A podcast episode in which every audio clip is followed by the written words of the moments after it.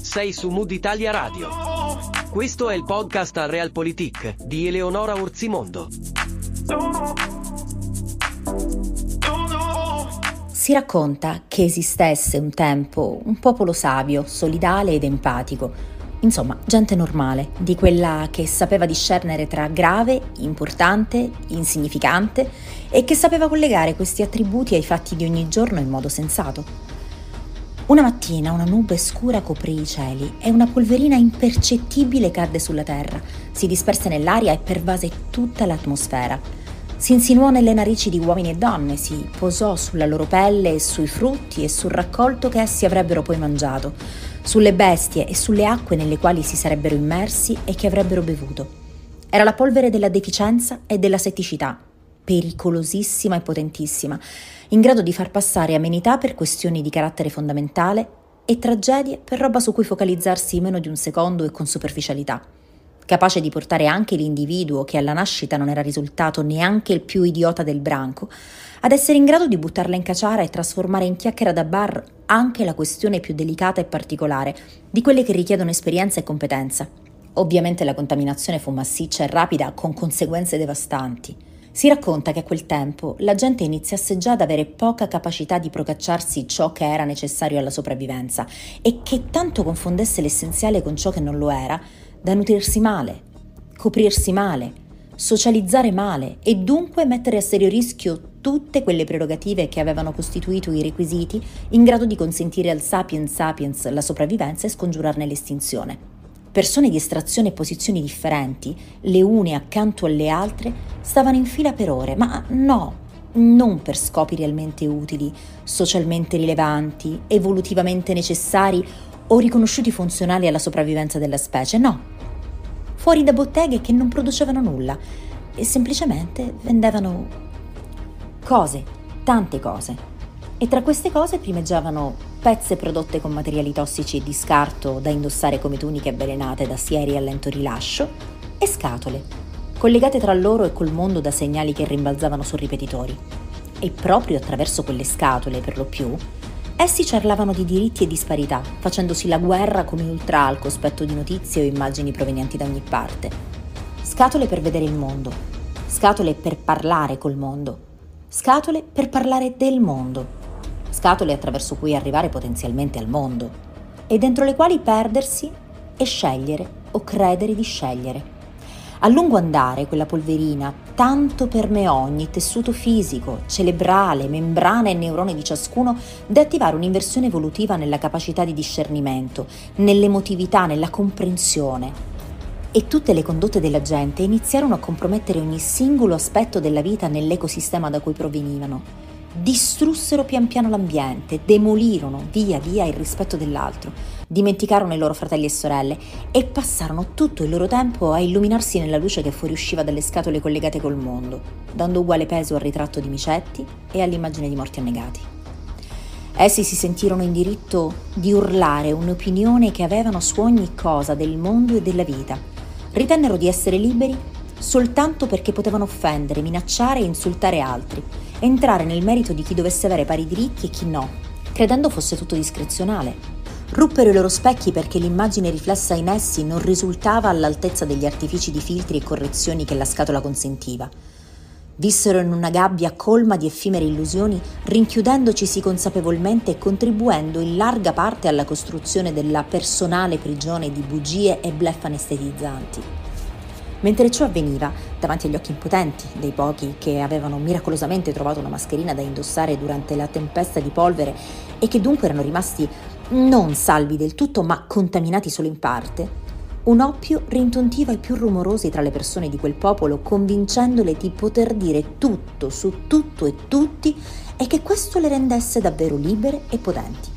Ma giammai il requisito di cognizione di causa fu richiesto per discettare su ogni tema. Necessario era però prendere posizione. Impossibile tacere. Possibilmente non per o su qualcosa, ma contro qualcuno. Così capitarono cose che oggi, a noi e sani esseri viventi incontaminati dalla polvere delirante, appaiono assurde e grottesche, ma credete a questa storia, capitarono davvero. Individui con istruzione parziale e comunque mai specifica rispetto ai temi di intervento, pretesero di poter disquisire di scienza trattando da subordinati quasi, luminari della materia e ricercatori mondiali. Avvocati, medici, commessi, postine, massaie, ferroviere, net, persone di ogni età e grado di istruzione, armati di scatole luminose, scrissero e dissero la qualunque su ogni tema anche dopo aver visto bare bianche a fianco a quelle marroni di gente senza nome, ma certamente con immense speranze, finito in fondo a un mare che non perdona neanche la disperazione. I parlatori, così era detto il popolo dei contaminati, dissero di tutto, dividendosi nettamente tra chi attribuiva responsabilità a governo, ministri, corpi di sicurezza, apparati statali e chi più ne ha più ne metta, e chi a quegli stessi dava ragione e distribuiva applausi fino a scorticarsi le mani. L'assurdo fu che tra i parlatori non ci fosse attenzione reale per quei corpi, per quelle vite spezzate, per quella disperazione, ma che fossero tutti totalmente presi e compresi dall'agone di retorica per fare valere la propria difesa o la propria accusa contro questo o contro quello. Assurdo nell'assurdo, tutte le discettazioni avvennero regolarmente, senza cognizione di causa alcuna. In quel mondo di quella gente che aveva inalato la polvere delirante non contavano più i fatti, le regole, la scienza, la verità, il sapere ciò di cui si parlava. Contavano solo le opinioni, possibilmente edificate su fondamenta di ignoranza assoluta, eppur tutte con la medesima pretesa di dignità data dalla capacità di diffusione del messaggio espresso grazie alle scatole collegate col mondo. E su quelle scatole, finestre su tutto ciò che capitava ovunque, i parlatori passavano in un attimo dal dare lezioni su competenze e ruoli di apparati statali, geopolitica, e un istante dopo commentare sciocchezze o risibili puerilità, oppure ancora seguire e osservare danze e canti ambigui da riprodurre a loro volta lasciandosi inquadrare dall'occhio della scatola stessa. Si racconta che un giorno quel pezzo di umanità perse definitivamente se stessa, eppur parzialmente conscia del fatto di poter ancora tornare indietro, fino a un certo punto preferì rimanere distratta dalla scatola, innamorarsi di una vita reale e imbrogliarvicisi dentro come tossici che non riescono ad abbandonare la loro droga in grado di appiattire emozioni e sofferenze. Quella gente indietro non tornò più e sentendosi narrare la propria storia sotto forma di film fantasy, di pellicola hollywoodiana, serie tv, romanzo fantascientifico, trovò da sorridere davanti a personaggi che altri non erano se non la rappresentazione plastica di essi stessi. Don't look up è la soluzione ad ogni male, ad ogni consapevolezza, ad ogni realtà. La vita vera non esiste, basta volerlo e sparirà, schiacciata dalla menzogna del tutti sanno tutto e hanno potenzialmente ragione più di chi ne ha davvero e senza bisogno di edurre argomenti. Uno vale uno, del io sono quello che un'app riesce a mostrarmi o a farmi modificare, degli esperti di geopolitica con la laurea presa sui social, di chi crede che per manifestare vicinanza e sostegno a una vedova il modo migliore sia chiederle un selfie davanti alla bara del marito, di chi è esperto di diplomazia o alla bisogna di strategie di guerra solo perché ha vinto una battaglia navale con lo zio ottogenario quando era bambino, di chi pontifica sulla bravura di un ministro o lo distrugge senza avere idee di quali siano le competenze, gli strumenti e le capacità di uno Stato, di chi sa tutto e dice tutto ma pensa poco e in realtà sa quasi niente e che non si preoccupa del fatto che la freddezza e la setticità siano diventate le sue vere e principali compagne di vita.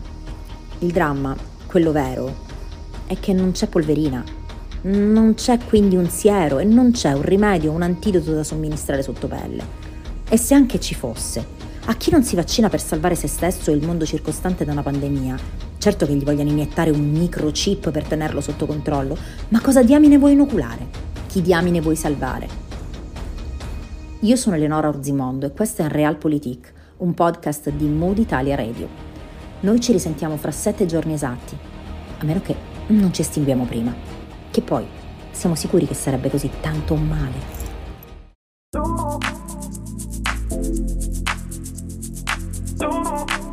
Hai ascoltato il podcast Realpolitik di Eleonora Orzimondo. Segui il tuo mood, segui Mood Italia Radio.